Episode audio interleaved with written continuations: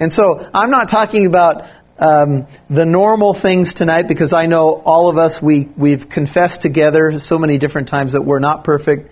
And even though we're trying to worship God in spirit and in truth, sometimes, even though we name the name of Christ, sometimes we make mistakes. I'm not talking about that so much, but I am talking about the person that seems to talk about the Lord all the time or use the name of the Lord, but there seems to be no matching up of those two ideas. Now, what do we know about the name of the Lord?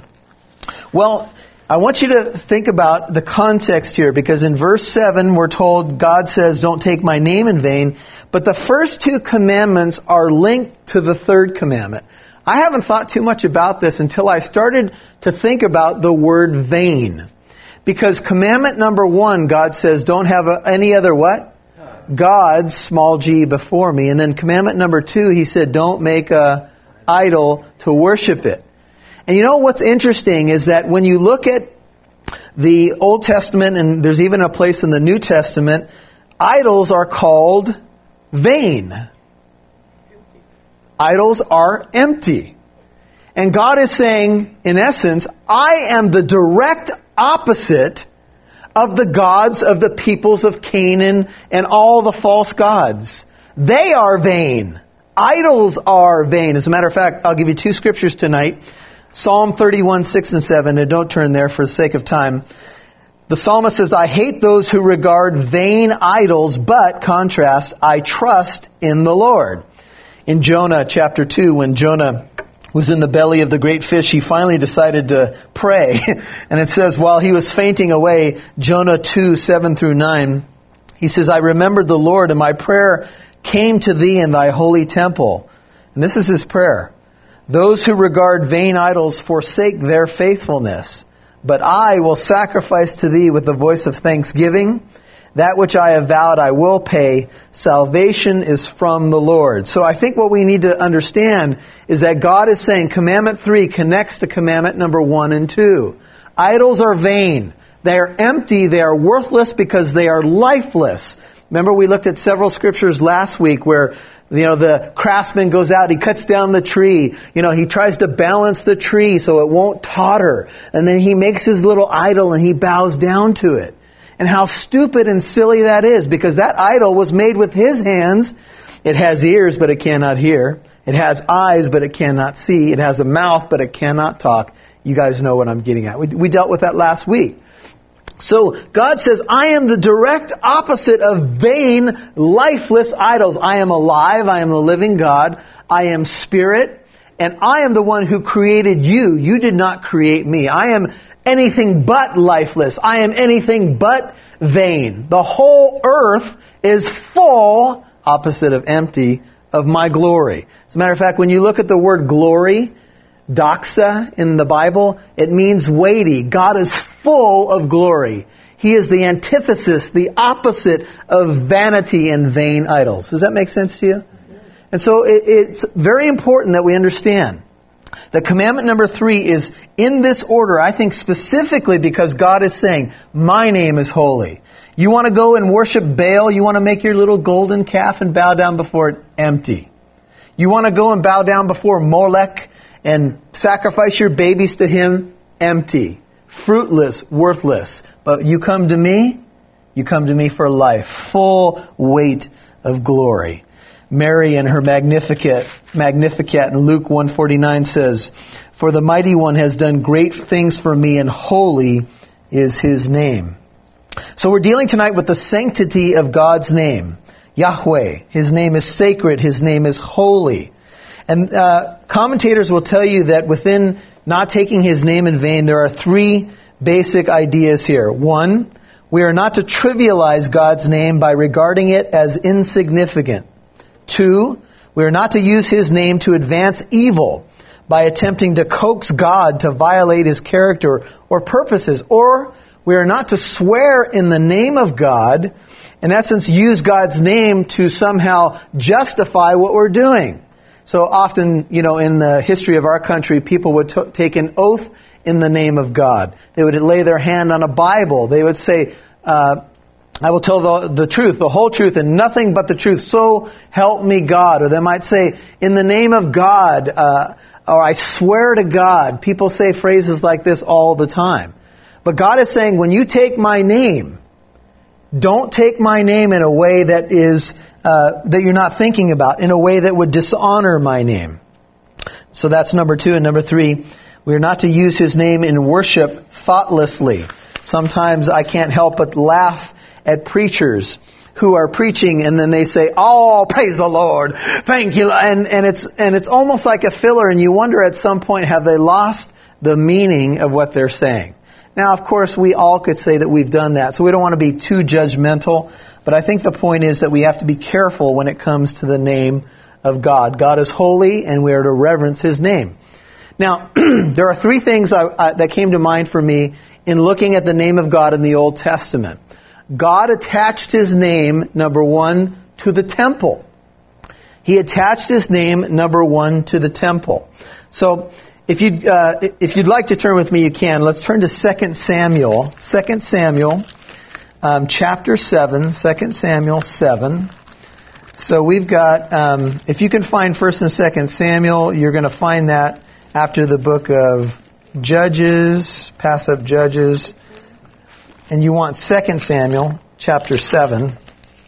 I tried to put these in order so you could just keep flipping here, but 2 Samuel 7, notice verse 12.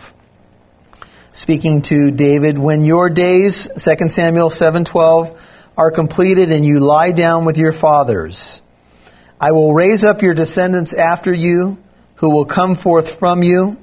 I will establish his kingdom, speaking of Solomon. He shall 2 Samuel 7:13, he shall build a house, would you note it?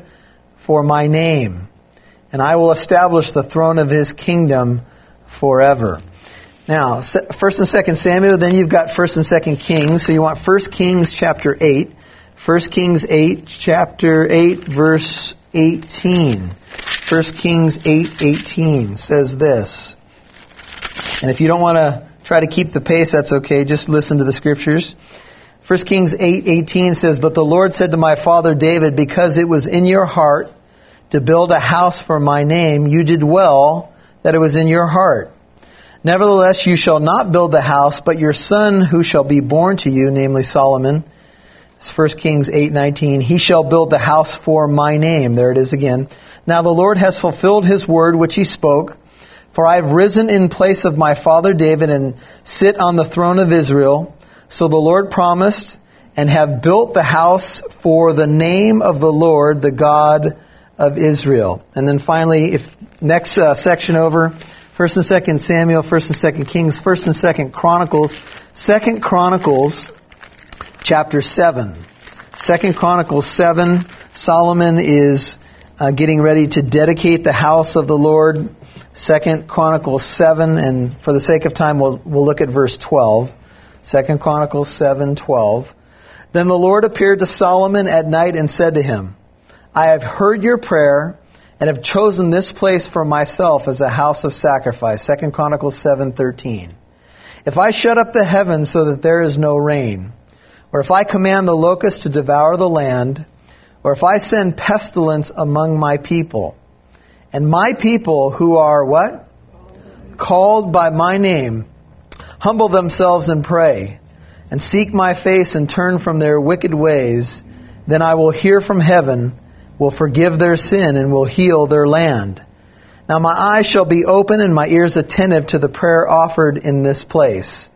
For now I have chosen and consecrated this house that my name may be there forever, and my eyes and my heart will be there perpetually. Would you skip down to verse 21? And for this house which was exalted, everyone who passes by it, now the Lord's saying, if they abandon him, if they don't keep his commandments, this is what will happen, will be astonished and say, Why has the Lord done this thus to this land and to this house, to the temple? And they will say, Because they forsook the Lord, the God of their fathers, who brought them out of the land of Egypt, and they adopted what? Other gods and worshiped them and served them. God said, This place and this land is for my name, but if my people start to go after false gods, then I will bring calamity. And if people ask what happened, then people are going to say this well, these people didn't keep commandment number one and commandment number two, and God would not allow his name to remain. Israel would become a byword, if you will. Now, God would keep that covenant forever, but Israel would indeed pr- pay the price. Jerusalem has been called uh, the place where God's name would be. I could give you a bunch of scriptures for that, but God put his name in Jerusalem, in the temple, and then his name was attached to Israel. My people, 2 Chronicles 7:14, who are called by my name. If they'll do this, if they'll humble themselves and pray. So you have God's name attached to Jerusalem, which is the city of God, God's name attached to the temple, which is the temple of God, and God's name attached to Israel. Jacob was renamed Israel, and his name, most scholars believe, means what? Governed by God. And so you see how significant it is that Yahweh would place his name in these certain contexts. As a matter of fact, when Moses, early in this book, went to Pharaoh, God says, You shall say to Pharaoh, Thus says the Lord, Israel is my son, my firstborn. They're the ones who are called by my name. So you are to let them go and serve me on the holy mountain. Of course, uh, Pharaoh would not let the people go. And that was obviously a bad career move for Pharaoh. So let me ask you a question. As we think about the name of Jesus, let's ask the, the next question.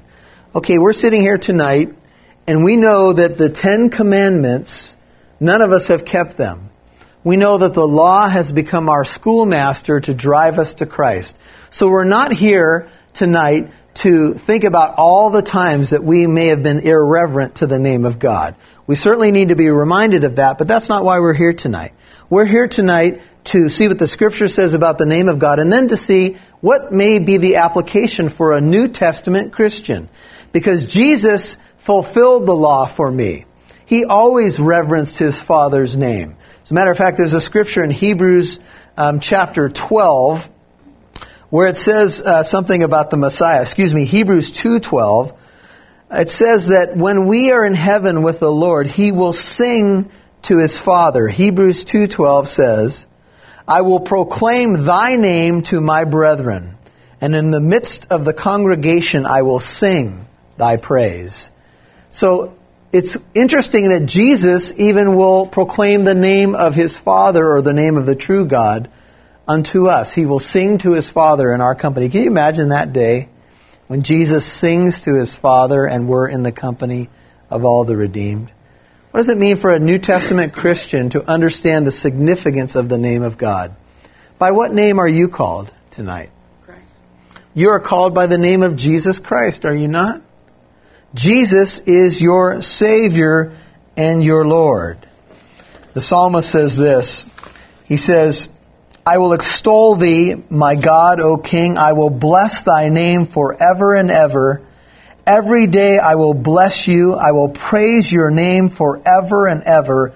Great is the Lord, highly to be praised, and his greatness is unsearchable. One generation shall praise thy works to another and shall declare thy mighty acts.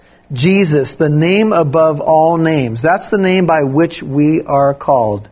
You are called a Christian. And by virtue of being called a Christian, that means that not only are you purchased by the blood of Christ, but we all know the phrase Christians means to be Christ like. We are to reflect Him.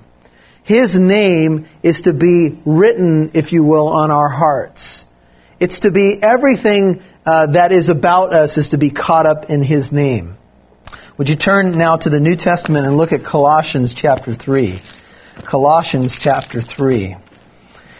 Uh, the Apostle Paul, who was, of course, captured by that name of Jesus Christ, has been talking in this chapter about who we are in Jesus. And he's been talking about how we're raised up with Christ and our, na- our life is hidden with Christ and God. And uh, this is who we are now. We're this new creation in Christ. And so he says this.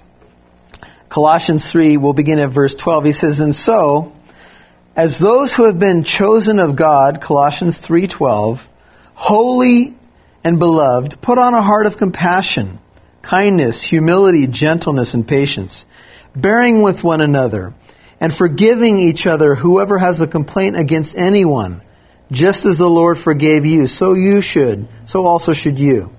And beyond all these things, put on love, which is the perfect bond of unity. Let the peace of Christ rule in your hearts, to which indeed you were called in one body, and be thankful. Let the word of Christ richly dwell within you, with all wisdom, teaching, admonishing one another with psalms, hymns, and spiritual songs, singing with thankfulness in your hearts to God. And whatever you do, in word or deed, does that cover pretty much everything? And whatever you do in word or deed, do how much? All in the what? Name of the Lord Jesus, giving thanks through him to God the Father. When I preached on this, and it wasn't that long ago here at Calvary Church, we talked about what we do in word or in deed, which pretty much encompasses everything that we do. And we ask this question, and this is kind of a good rule of thumb. Could I say the thing I'm about to say to the individual I'm about to say it to in the name of the Lord Jesus?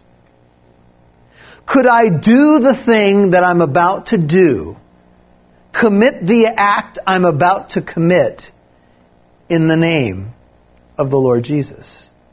That's a pretty good rule, isn't it?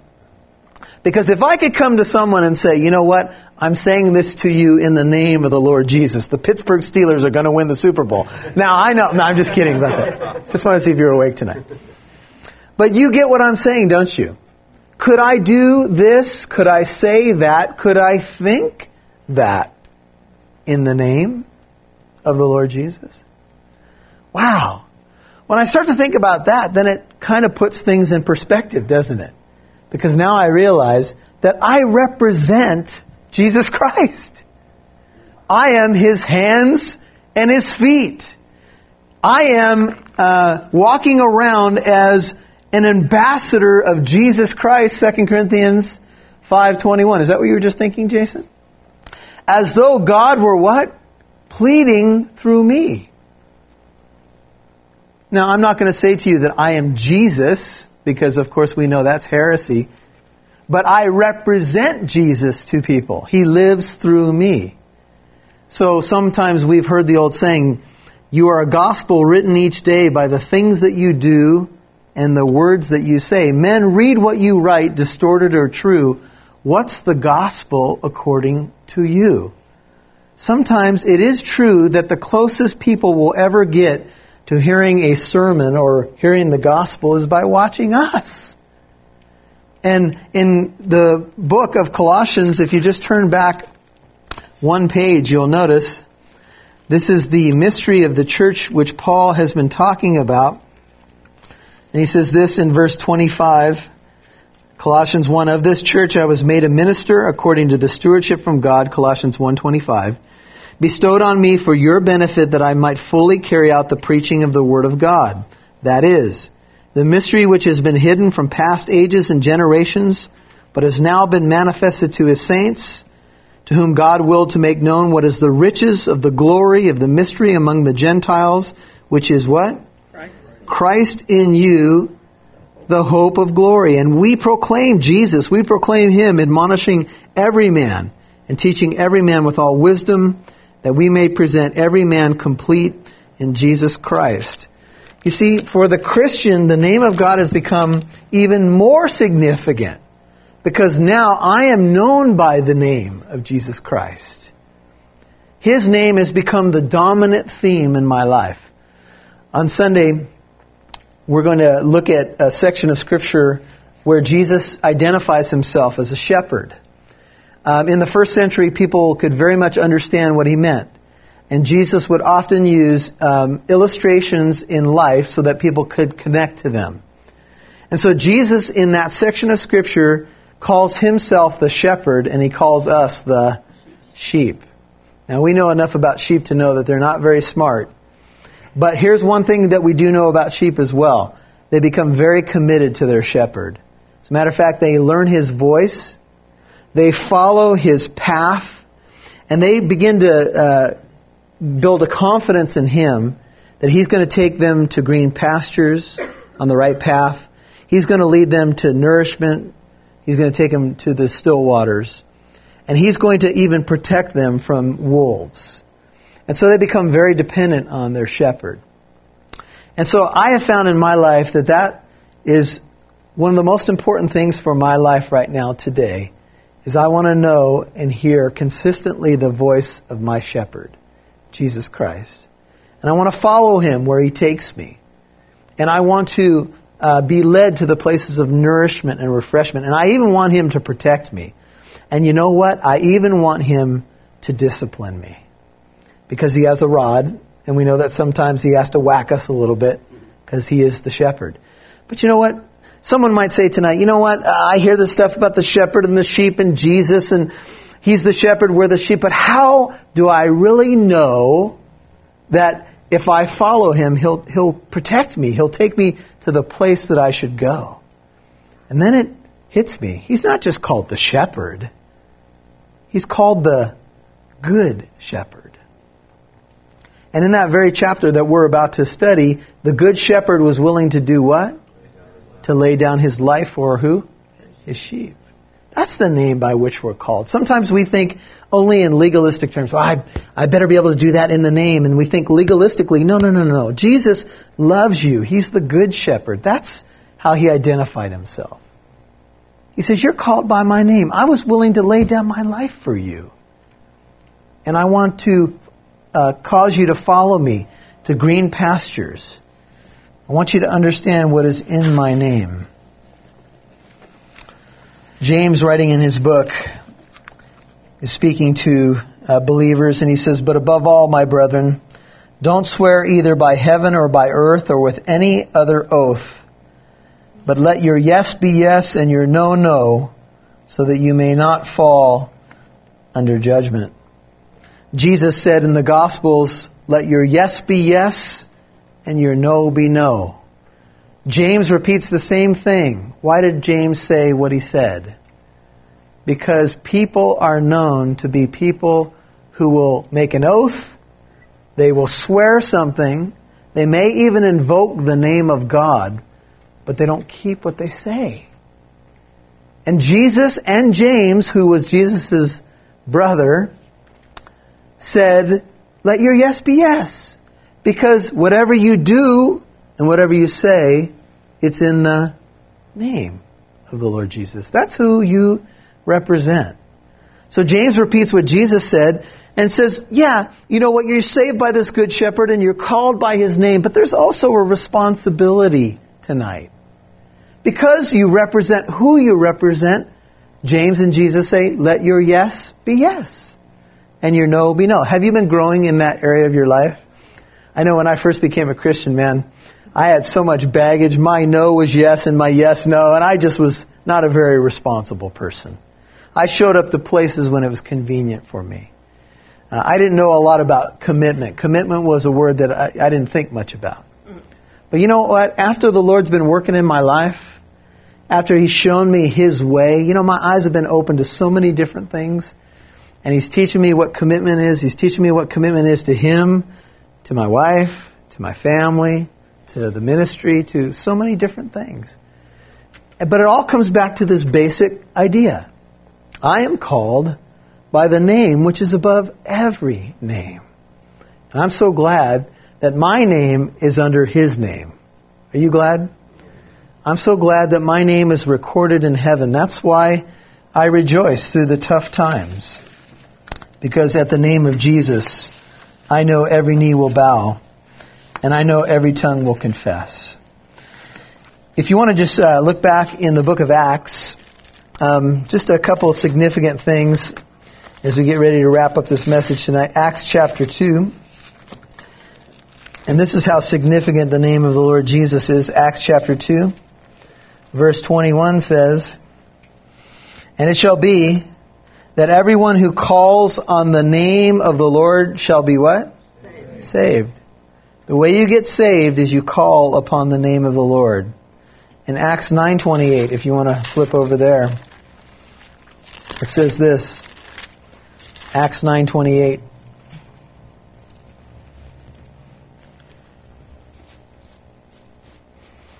Let's go back to verse 27. Barnabas took hold of him and brought him to the apostles and described to them how he had seen the Lord on the road and that he had talked to him and how at Damascus he had spoken out boldly in the name of Jesus.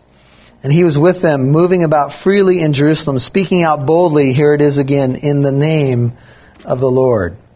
In Acts 19:5, and you don't have to turn there for the sake of time, it says when they heard this they were baptized in the name of the Lord Jesus. Why were uh, New Testament Christians, especially in the book of Acts, baptized into the name of the Lord Jesus? Why is that so significant? Because Jesus showed up on the scene as God in human flesh. He tabernacled among us. So when people were getting baptized, they were getting baptized in the name of Jesus. Now, does that mean, like some of the cultic movements say, that unless you're baptized in the name of Jesus only, you can't be saved? No, of course not. But you are baptized typically in the name of the Father and the Son, Jesus, and the Holy Spirit. Why? Because that represents the full triune God, if you will. People were sa- are saved in the name of Jesus, baptized in the name of Jesus.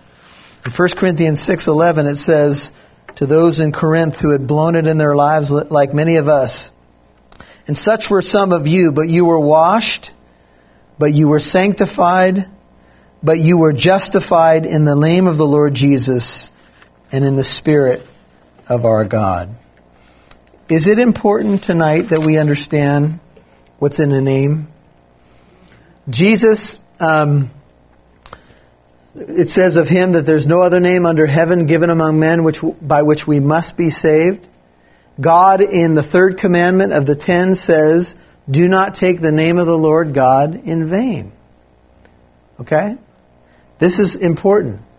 Don't esteem it as nothing, but make sure that you understand how significant it is. Now, because we have a little bit of time left, I'm going to tackle commandment number four, and it's going to be brief. Commandment number four back in Exodus chapter 20 is keep holy or remember the Sabbath day and keep it holy. Back in Exodus 20, commandment number 4, found in verse 8, remember the Sabbath day to keep it holy. Six days you shall labor and do all your work, but the seventh day is a Sabbath of the Lord your God.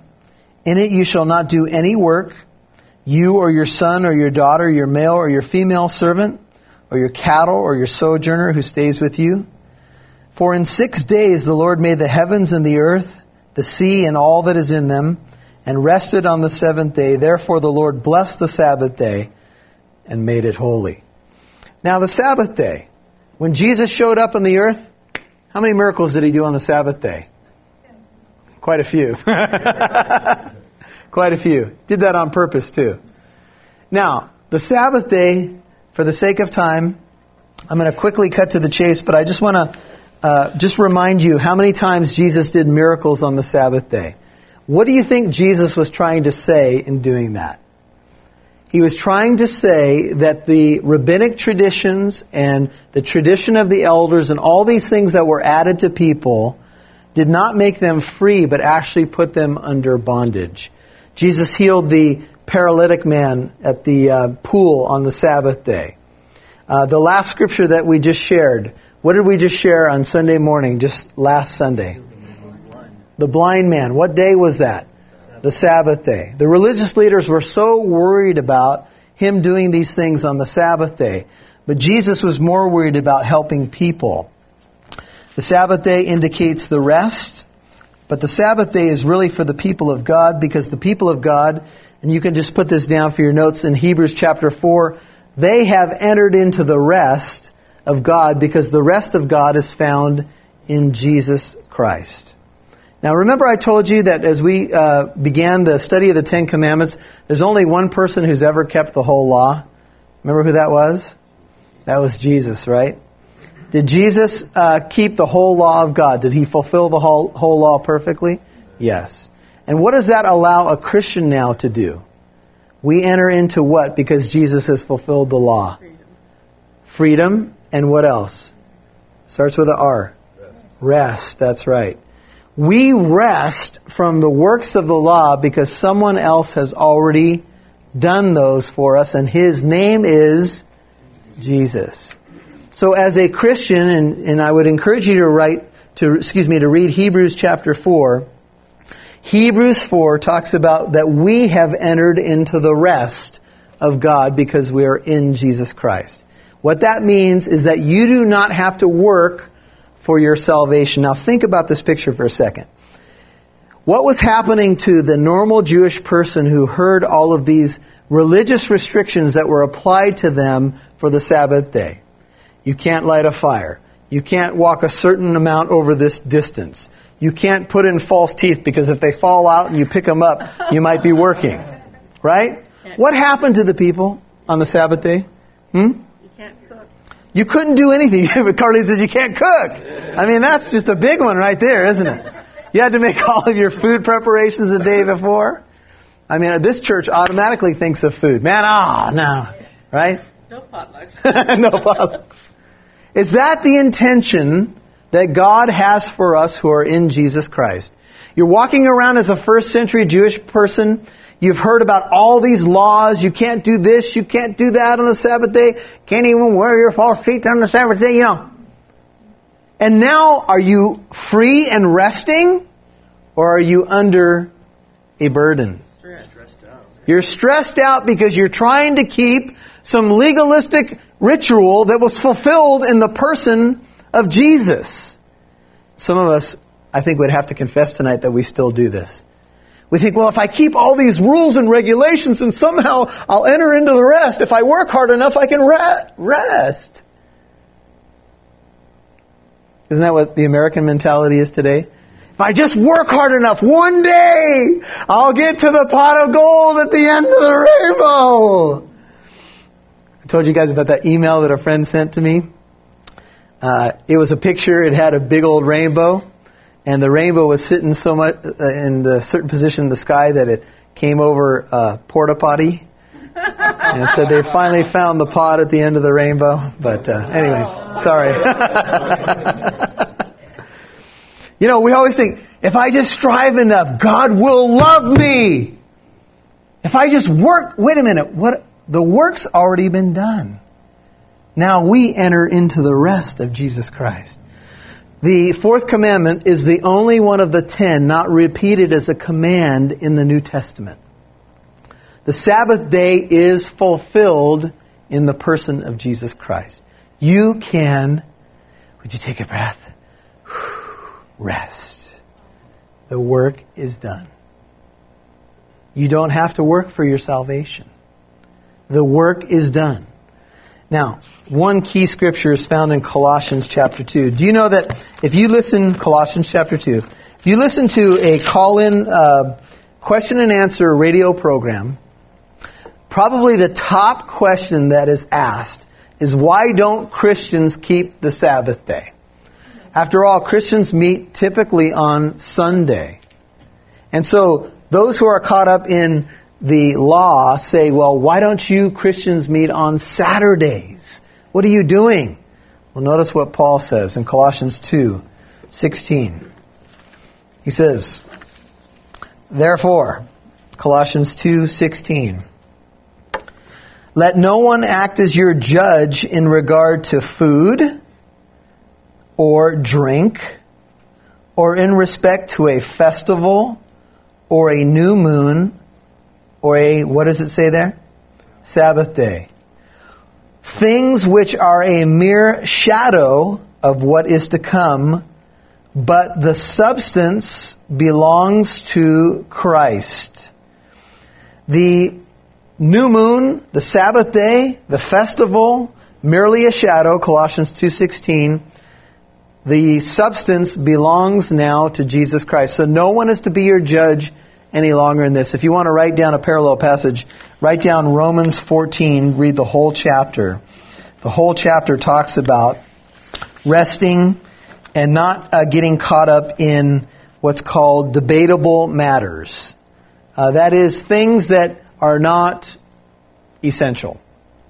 Don't get legalistic on things that are not essential because God doesn't really care much about that kind of stuff. He cares more about our hearts. If you can say to somebody, I showed up at that building at 268 North Lincoln Avenue from 10 to noon on Sunday morning, God would probably say, Good, but where was your heart on Monday morning at noon? And where was your heart Tuesday at 5 p.m.? Were you still worshiping?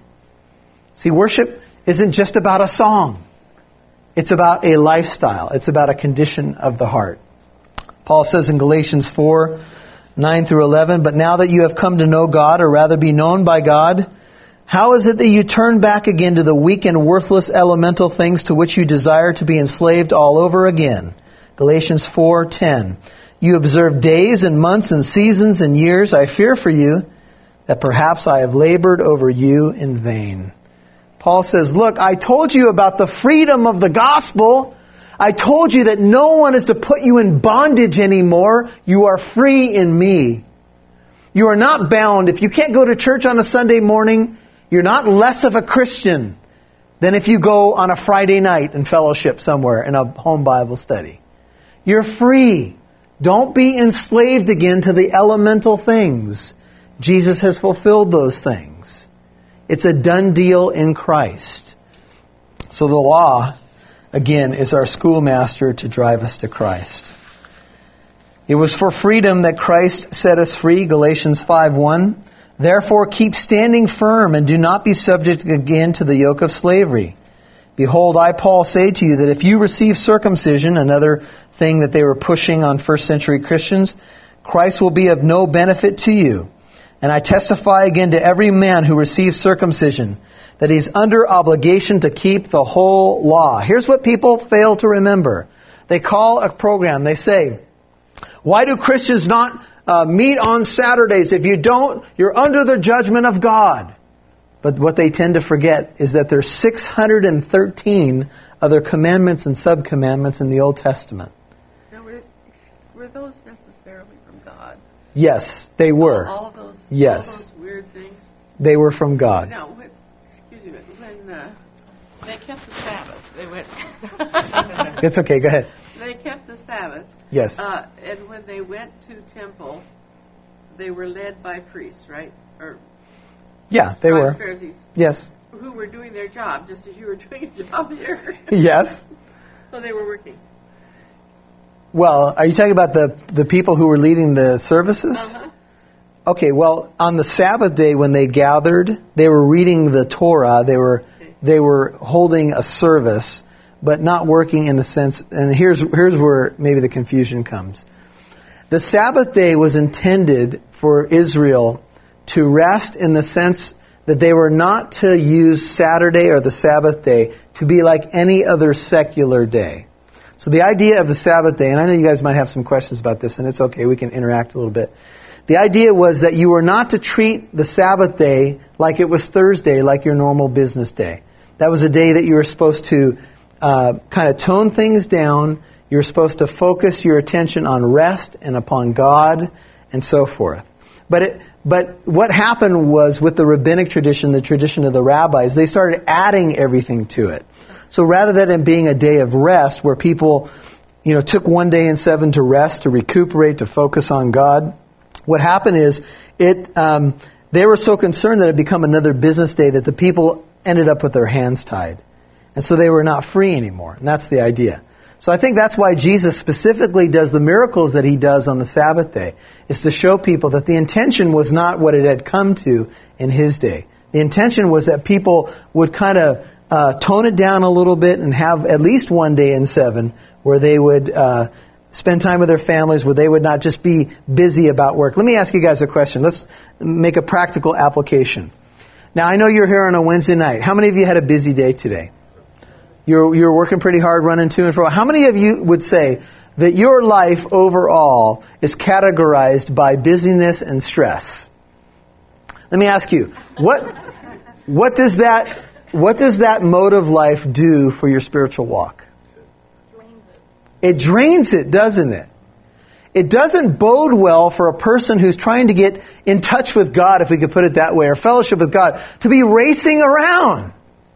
And so God knew that. So what did God do? He provided an atmosphere or an opportunity for people to slow down, get the rest that they needed physiologically, but also to be able to focus on God. See, this is, this is the deception of our culture, and I hope you guys, I, I think this question came out tonight for a reason. Our culture elevates busyness. As a matter of fact, we cut church services short so that people can get on with their day. Amen? Amen? Sometimes we can even say amen to bad things that people do because we're just saying we agree. How many of you would say tonight that if you get the concept of the slowdown a little bit, that you don't have to have one thing stacked upon another upon another to feel like you are accomplishing something, that you can actually find a place where you're alone with God, a place where you might just turn off all of the, uh, you know, uh, mediums that you have, electronic mediums of radio and television and internet and cell phones that buzz, buzz at your side and everything, and just get alone with God. I think that's what God was trying to do with Israel. I think He was saying, look, work is good. It's good to be productive. It's good to get things done. You ought not to be lazy. Paul says, you don't work, you don't eat. But there is a time to rest. Jesus even went and rested when the demands on his life were incredible. He said, let's get away, man. He told the disciples, you guys need to go rest. We need it. But now, as Christians, what's happened to us? In the new covenant, we have entered into a permanent rest. We are at peace with God. So even if the freeway on the 91 is, wah, wah, wah, you say, man, I'm at rest. I'm at peace with God. Why? Because my peace is not determined by my circumstances. My peace is from within. Does that make sense to everybody? It's fulfilled. Jesus is not coming to us and saying today, if you don't meet on Saturday or keep these 25 rules and regulations, well, then you just are out of rest, man. No, that's not what he says.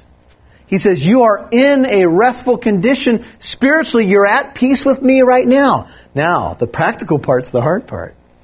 You will keep him in perfect peace, whose mind is what? Stayed on you because he trusts in you. Now God says, Look, now the idea is uh, positionally, you're at peace. You're at rest with God. You don't have to strive. You don't have to. You can't. But now the challenge is to practically keep your eyes fixed above where Christ is seated at the right hand of God. And so, what, what does the devil do in our culture? Busyness, busyness, busyness. Go, go, go, go, go, go, go. Don't have time for church. Don't have time for fellowship. Don't have time for family. Got to work. Got to do. Got to make the money. Got to keep up the payments. Got to keep up the house. God says, "Hello, hello. Remember me? Holy is thy name, Creator of heaven and earth, who gave you life and the only reason that your heart beats right now is because of me. Hello. I'm your rest. I'm your rest. Now, because we need the practical, we need to set up our lives so that we have an opportunity to fellowship with God. The early church fathers, uh, Ignatius to Augustine, taught that the Old Testament Sabbath has been abolished. The first day of the week, Sunday, was the day when Christians would meet for worship to uh, commemorate and recognize what event? What event? The resurrection of Jesus. Which, by the way, he rose for what? According to the book of Romans, our justification. So, when you met on Sunday morning as a Christian, and they would often meet at dawn, what were they celebrating? Christ is risen, sin is defeated, death, my greatest enemy, is defeated, and guess what? I can rest. That's why they stopped worshiping on Saturday and moved it to Sunday. Because it commemorated the fulfillment of God's promises in the Messiah and the fact that we have rest in Jesus Christ. Does that make sense everybody? All right. That's what it's all about. So you're in Christ tonight, I pray. Are you resting? you say, ah. I'm just wondering how restful you feel on the 29th, uh, on the 91. You know, um, look, as far as li- this life goes. And let me share a nugget, and, and I'll share it, and it's coming right back to me because this is something I need to learn as well. You know what I've realized in this life?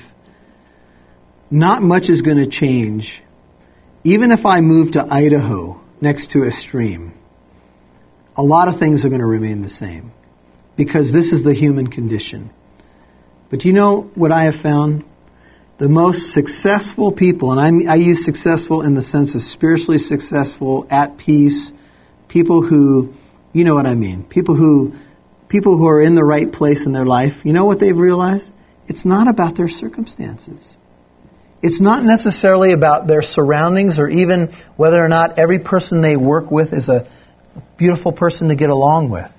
What they've realized is that spiritual rest and its spiritual life comes from in here.